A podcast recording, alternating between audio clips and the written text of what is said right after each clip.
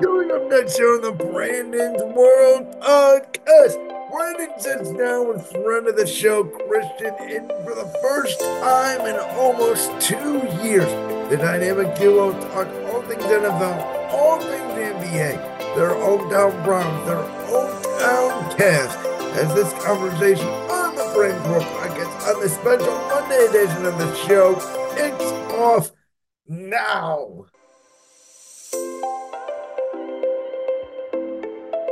Ladies and gentlemen, welcome back to another episode of Brandon's World. And for the first time in a very, very long time, we have back on the show, friend of the show from my days of Buck Show Radio, oh, wow. the one and only Christian In from the Christian In Experiment. Christian, how's it going, bud? Oh man, I'm doing so well. How are you doing, Brandon? Thank you so much for having me. I'm so excited to be here.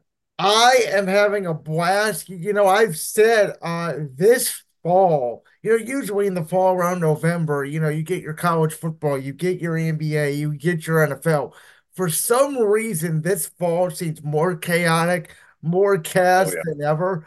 Um, and a lot of it just has to do with what's going on in sports. We're going to start with the NFL because me and you have had a lot of different conversations and we mostly agree.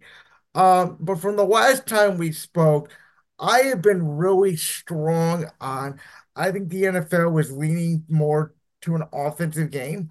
Um, I think defensive coaches, no matter your your Hall of Fame like Bill Belichick, your Mike Tomlins, your smart defensive coaches, they are starting to feel a little bit outdated. Uh, we're seeing quarterbacks like Josh Allen and Justin Herbert not be able to win games with defensive coaches where, you know, Zac Taylor and Brian Daboll are winning games with Tommy DeVito and Jake Browning. Um, I mean, what's your whole take on just the way the game is going? And I mean, we're seeing we're seeing teams now with a bunch of backup quarterbacks. We're seeing defensive coaches can't win with them, and we're seeing Cincinnati stay in the playoff hunt with Jake Browning. Right. Well, I think it's funny because it's been so long since we've talked. In fact, we were talking about the draft process, and it was right after the draft happened, uh, after Trevor Lawrence got drafted. And I was telling you, I think he might be a bust because he's his head coach is Urban Meyer. Well, that didn't last very long, did it? But um, in terms of the defensive stuff, you just brought up you just brought up some some very great defensive coaches. But I want to look at a, a pretty bad one, Brandon Staley, that just got fired today in, in LA. Yeah, exactly today. I think that's the best example of what you're talking about. You got a defensive guy that that comes in and you know people say defense wins championships. I understand why the Chargers were so excited about Staley at first, but he didn't work out. And, you know, he was a big defensive guy, and there was a big spat between him and some journalist earlier uh, in the year. I think it might have been just a couple weeks ago where he was telling them, I'm going to keep calling the defensive plays. I'm going to keep calling the defensive plays. And that, you know, that to me just just rang in my head well, you know, Brandon, at the end of the day, it is an offensive league. And if you can't even call your defense to stop these offenses like he clearly couldn't last night, last night was the perfect example of what you're talking about, even though there was a lot of defensive scores. But at the end of the day, things have changed a lot. And, you know, you brought up Zac Taylor and, and the Bengals, and you brought up I, I, want to bring up maybe it's because I'm a homer. I want to bring up Kevin Stefanski. Yeah, and what I, he's been able to just, do this year. Okay, so so I was just about to get to Stefanski. So what's yeah. done? Um, obviously here in Cleveland, and I'm gonna admit it here. I have been a guy who, for the last year or so, I have not been the biggest fan of Stefanski. Um, I think he gets way too cute with his play calling. Uh, I I think that that sometimes he tries to outthink the room. There's times where he doesn't look motivated on the sideline. Um, but with that being said, and even you know to start this year, I kept saying they're losing games they're they're they're not supposed to. The, the offense looks horrible with whatever quarterback they've had, but in the gauntlet of an AFC that is the AFC, you've had four quarterbacks start this year. Two of them are glorified practice squad guys. One right. was just done watching, you know, football from his parents' house every Sunday because he was basically retired out of the league. And then one, obviously, let's be honest, wasn't really healthy since week three, even though he played a right. couple games after that. The fact that the Browns are, what are they now, eight and five at the time of this right. something like that.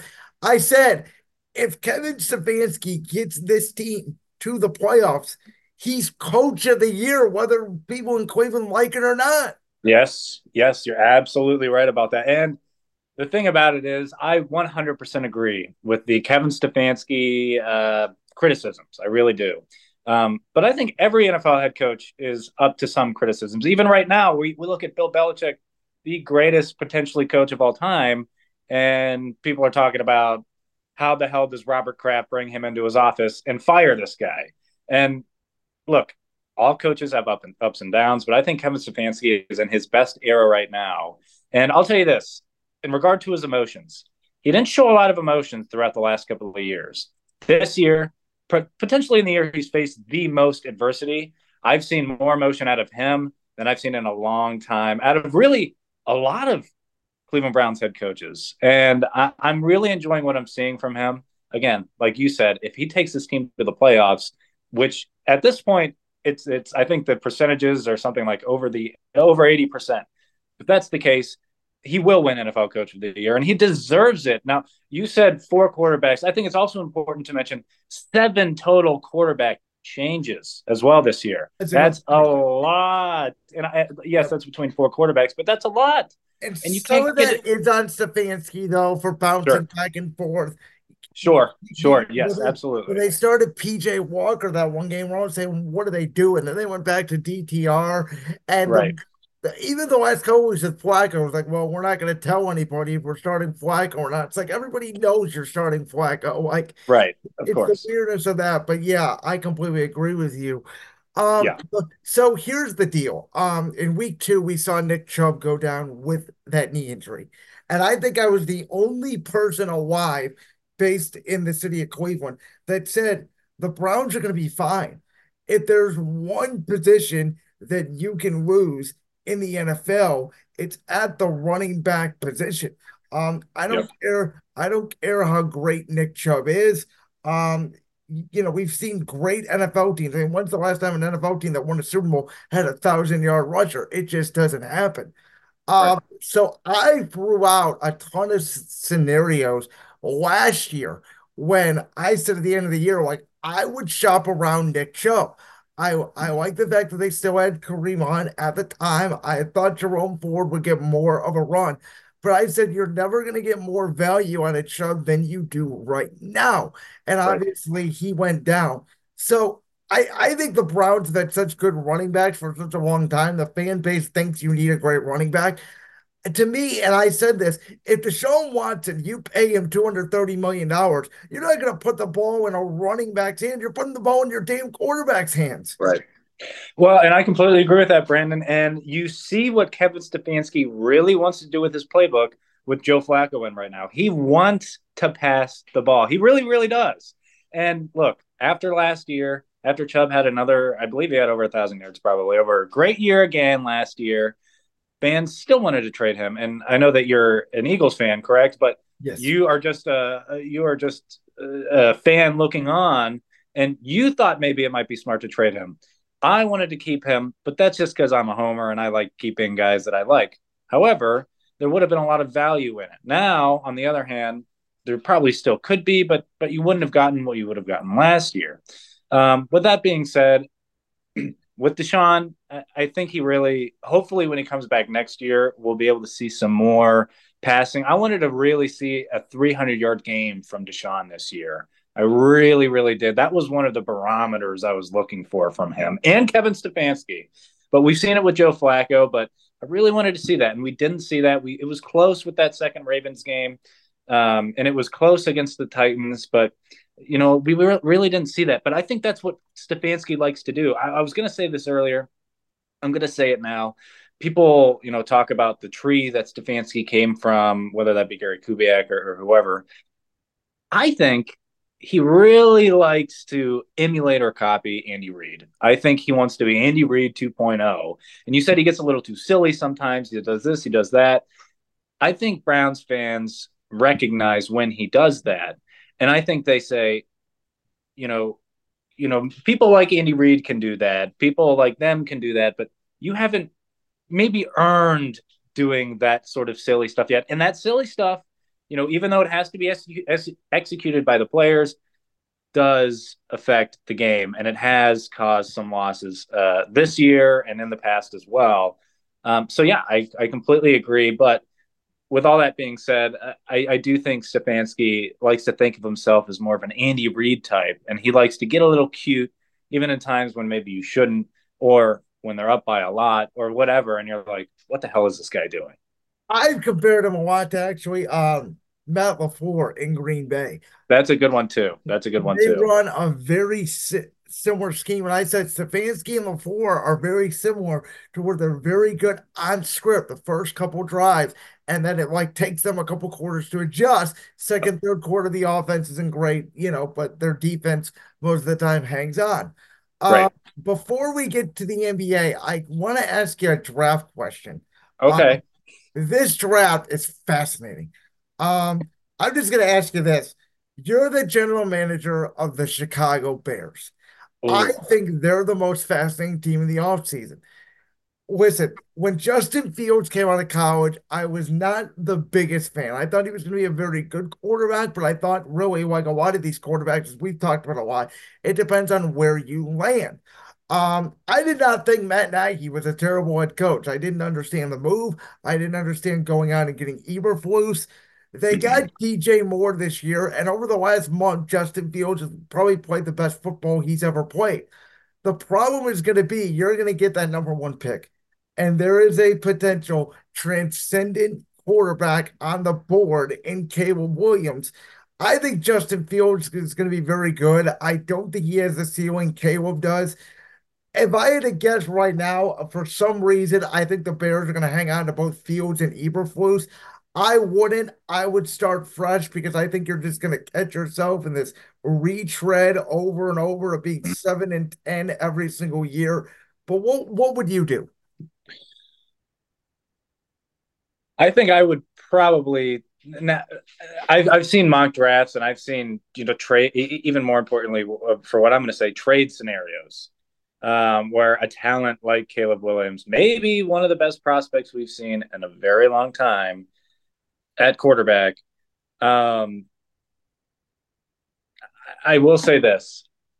If I was, this is just such a tough question, but if I were the general manager, I would likely trade the picks because I do like Justin Fields. I really do. I think he was, in his draft coming out, one of the most pro ready quarterbacks. Obviously, there were some great quarterbacks in that class, but I think he was still especially coming out of Ohio State, just a pro ready quarterback. And I was really excited to see him. And I still do like watching him, but I, I think he's been held back by a couple of things. And look, the Bears could use some pieces all over the place. You know, I think they're what four and nine, they're four and five and eight right now. They're five and eight right now. They could use pieces all over the place. But I will say this: there is obviously a benefit in trading maybe a Justin Fields or some other valuable players and then just drafting Caleb Williams. Either way, I think there's going to be some some sort of trade that happens now. What could happen is they keep Justin Fields and then they just draft Caleb Williams and then just see what happens. Because I did the Cardinals do this with Josh Rosen and they, Kyler Murray. They traded they away Rosen though. That's right. Um, that's right. They did. They traded him away. I thought for some reason they kept him, but no. Um, but with all that being said, I, I do I do have a feeling there's going to be some sort of tr- juicy trade. Whether that means Chicago gets now, I wouldn't do it for anything less than two firsts, you know, two seconds, maybe even three firsts, honestly, because we know Caleb Williams is going to be an instant starter wherever he goes, most likely. Um, eh, so I just have a feeling that there's going to be some sort of big trade that happens, whatever happens. And if I were the general manager, I'd likely I'd likely trade those picks. Or if you just want to stay put and then just draft the best available, uh, the best next, uh, the next best available player, that's also a good option too. And I said a month ago, um, if I was Chicago, I would have hoped for their sake that that they would have kept losing because I, I would have drafted Caleb number one. And if I had the number three or number four pick, I would have found a way to go get Marvin Harrison Jr. And I would have had Caleb, Marvin, DJ Moore, Cole Kmet with a new, hopefully, offensive coach. That's what I would have done. I think that's Yeah. a dream scenario. But now, unfortunately, you know, we saw they just beat Detroit this past week. So it looks like That was a big win too, yeah, and now they're coming to Cleveland, and Cleveland needs to take them seriously too because yeah. No, I completely. looks like they're coming to play. All right. So speaking of Cleveland, I, I know we only got about 10 minutes left. So we're we're gonna switch gears. Okay. Christian, what the, the last time we talked about the Cavs, we were so excited. What the hell happened to this team? I I I am I'm just gonna say it up front. I'm off the Bickerstaff trade. I or the Yep. tree. I wanted them gone at, at the end of the year.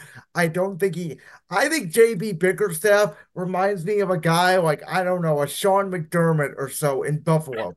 A guy who can like rebuild the team, get you to the playoffs first or second round, but can't get you over the hump. And just before this recording started, we found out Darius Garland's going to be out. Uh, I don't know if you've heard uh, Evan Mobley is getting surgery. He's going to be out six to eight weeks. It almost feels like the season's over at this point. Um, I hate to say it. I don't. What the hell happened to this team? Well, something big's going to happen. I'm just going to make a prediction. I don't know when this episode is coming out. Something big is going to happen, and it's either going to be Mitchell gets trade. traded. I wouldn't. I would. I was thinking about saying that. I think it's more likely that JB Bickerstaff gets fired. Now, the culture in that Cleveland locker room is so close. I will say this about the Cavs team. They are very close and they take things very personally. And with that being said, they got dogged, roughed around, beat up by the Knicks. And you saw how they played against the Knicks already this year. They got dogged, beat around, beat up by the Knicks. They're not a tough team. I'm just going to go out and say They're it. not. They are not a tough team. And with that, they're not going to win in the playoffs. The difference between this team and the difference between the Cavs team with LeBron on it. Now, I will say this last year, if you asked me around this time of year, I might have said this is probably the most fun I've had with a Cavs team since maybe even more than the, when LeBron was here the second time. Um, but the difference is this team is not tough and they cannot win anything. Um, that LeBron team, just because they had LeBron and the essence of LeBron, made them tough and it made them feared. This team used to be feared when they had the likes of Markkanen and they had obviously Allen then, and then they had Mobley, and that was just just three seven foot just monsters, and there's no way you could stop that. And it was almost like nothing we've ever seen in the at least in the modern NBA. Nope. Completely agree. All three of these guys could also shoot, by the way, and Markkanen can just put up threes from anywhere. So and he can post up, and I mean, so while I don't disagree with the Donovan Mitchell trade, I, I love Donovan Mitchell. Last year, like I said, one of the most fun years I've ever had as a Cavs fan. Um, he didn't win anything in Utah. Uh, he had a very similar, in a way, setup in Utah. Yeah. Um, except he didn't have as good as a he didn't have another two guard that was as good as Darius. But like you said, now Darius is going to be out for probably eight weeks, and Mobley's going to be out for probably eight weeks. So something's going to have to happen. I don't know if it will be as drastic as I don't. I don't think they're they're going to trade Donovan. I, I think if they traded him, it's going to be at the end of the year in a sort of sort of a sign and trade scenario or something. I think he's going to try to help them get something out of it because I don't think he wants to f them over. I really don't. I think it's going to be something sort of like that if he goes. Now, I have a feeling we might just sign him to a long term deal and then trade him next year anyway or something, but who knows? Okay. With that so, being said, I think it's more likely that we trade Allen, so uh, Jarrett Allen. So, so I'm gonna say this. Um, it was the night that they lost the fifth game to the Knicks. Obviously, they won their first round of the playoffs. They just got bullied to hell. And Yep. I was laying in bed that night, and I was thinking about the team. And obviously, at this point, no free agent moves didn't happen. They didn't add Strus yet. They they they didn't Yeah. Niang. Uh, but I'm just sitting there going, you know, everybody says trade Jarrett Allen. He's soft, and I agree, he is soft. The problem is, I don't believe Evan Mobley is a legit five. I think his body is perfect for, for a four, and I actually think him and Allen complement each other. So I said, okay, we all know the problem with the Cavs. They need a wing. Um, and so I said, well, you just got Mitchell. You're not going to trade Mitchell. I said, the one guy you got to trade was Garland. And I I was thinking about eh, what team would it make sense to get Darius Garland that as a legit wing, maybe as a boatload of wings that you could go on and get.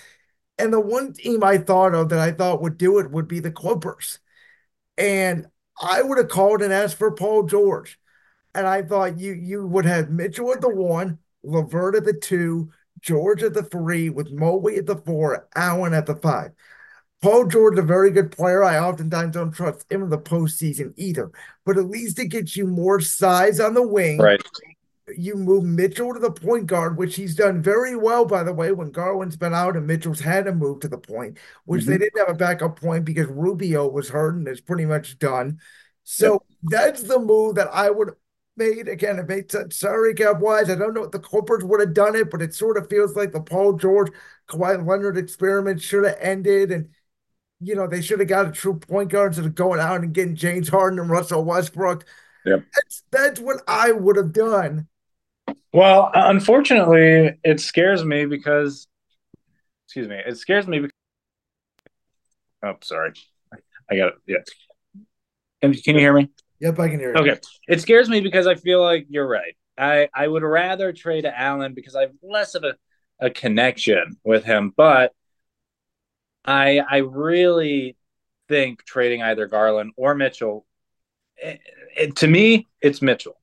Now I know that that that Mitchell is a better player, but I think it's more likely that Mitchell isn't here anyway in the future, and Garland is. So if you're gonna pick one, pick Garland. Garland's still very, very, very young, and you know, I think Garland can become something incredible. Uh, there were spurts last year. I think he's having the best year he's ever had this year, but I think he can become even better.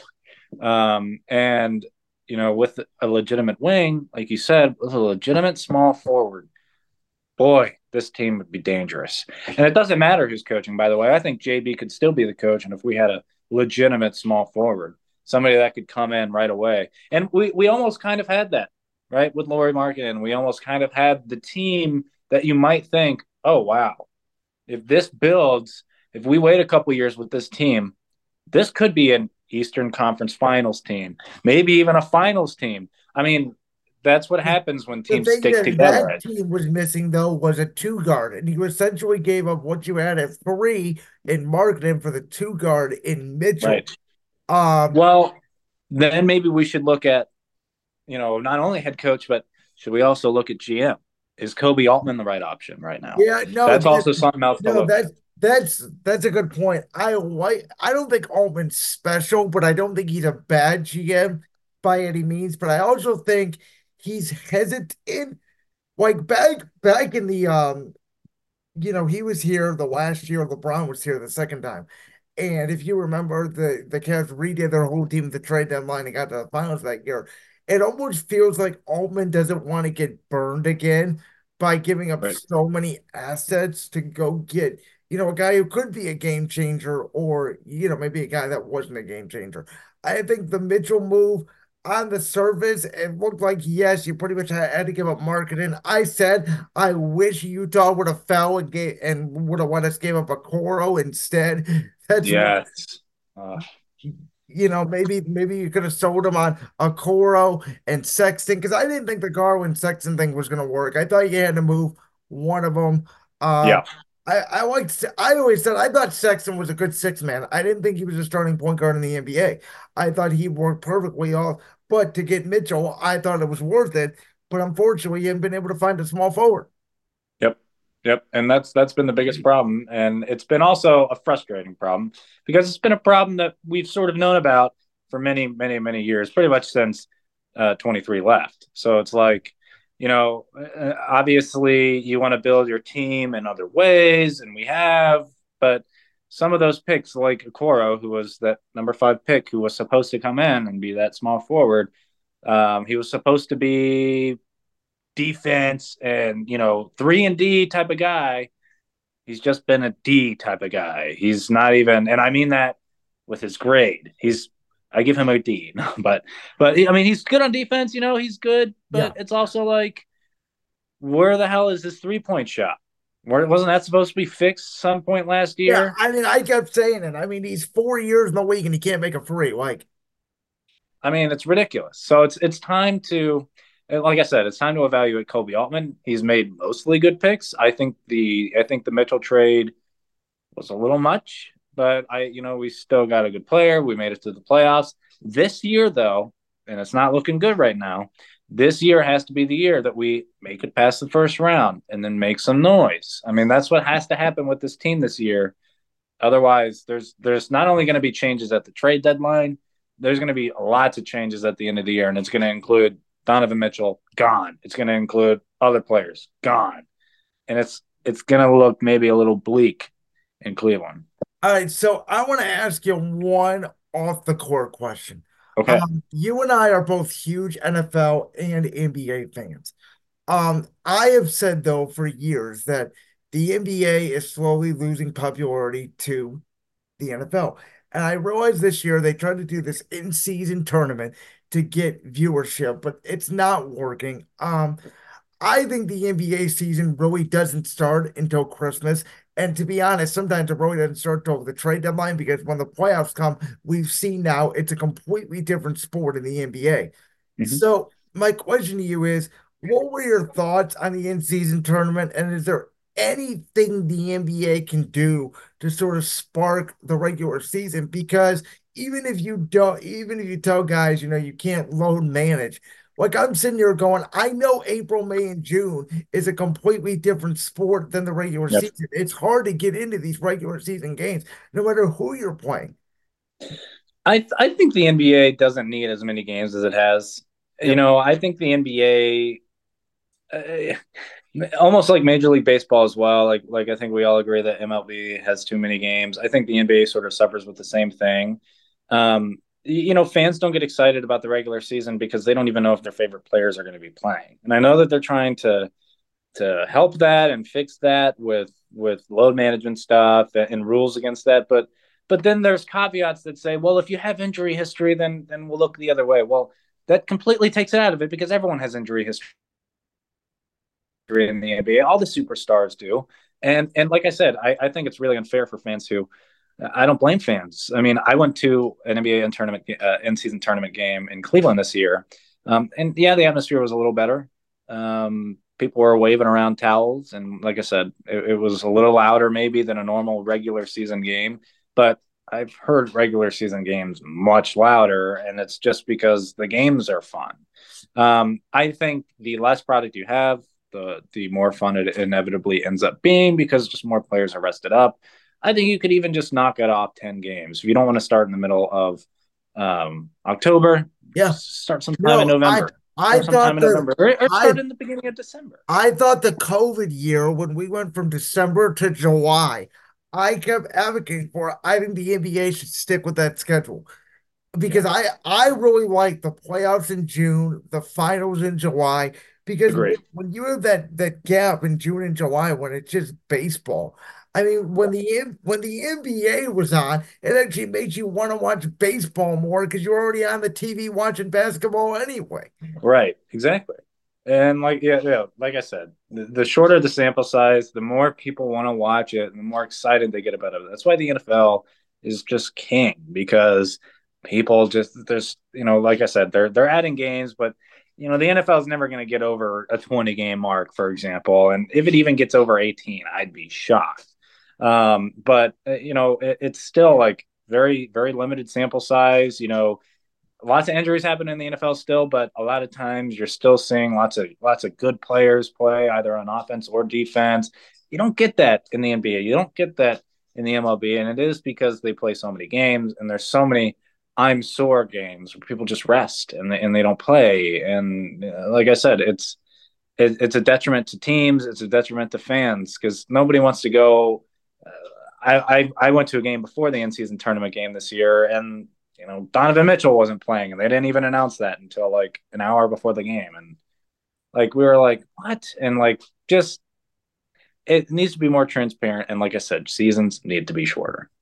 Hidden. This was a blast, and we add more time. We dive into a lot more stuff, but I'm gonna I'm gonna bring you back on you know, maybe right around the Super Bowl, potentially right after. We'll get into everything NFL free agency, draft, NBA. Great. So that time we right around the corner.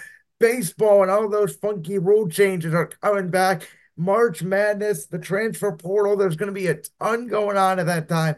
Thanks for coming back, buddy. It was wonderful to have you on the show. Go ahead and plug your socials. Brandon, thanks so much. If you guys want to follow me, I'm C Hinton Media on pretty much everything. C Hinton, H I N T O N media. Um, pretty much follow me on X. That's where I have all of my sports takes. Uh, yeah. Sounds good, Christian. Thank you guys so much. And we will be back here for another episode of Brandon's World where we will break down all of the week 15 NFL action.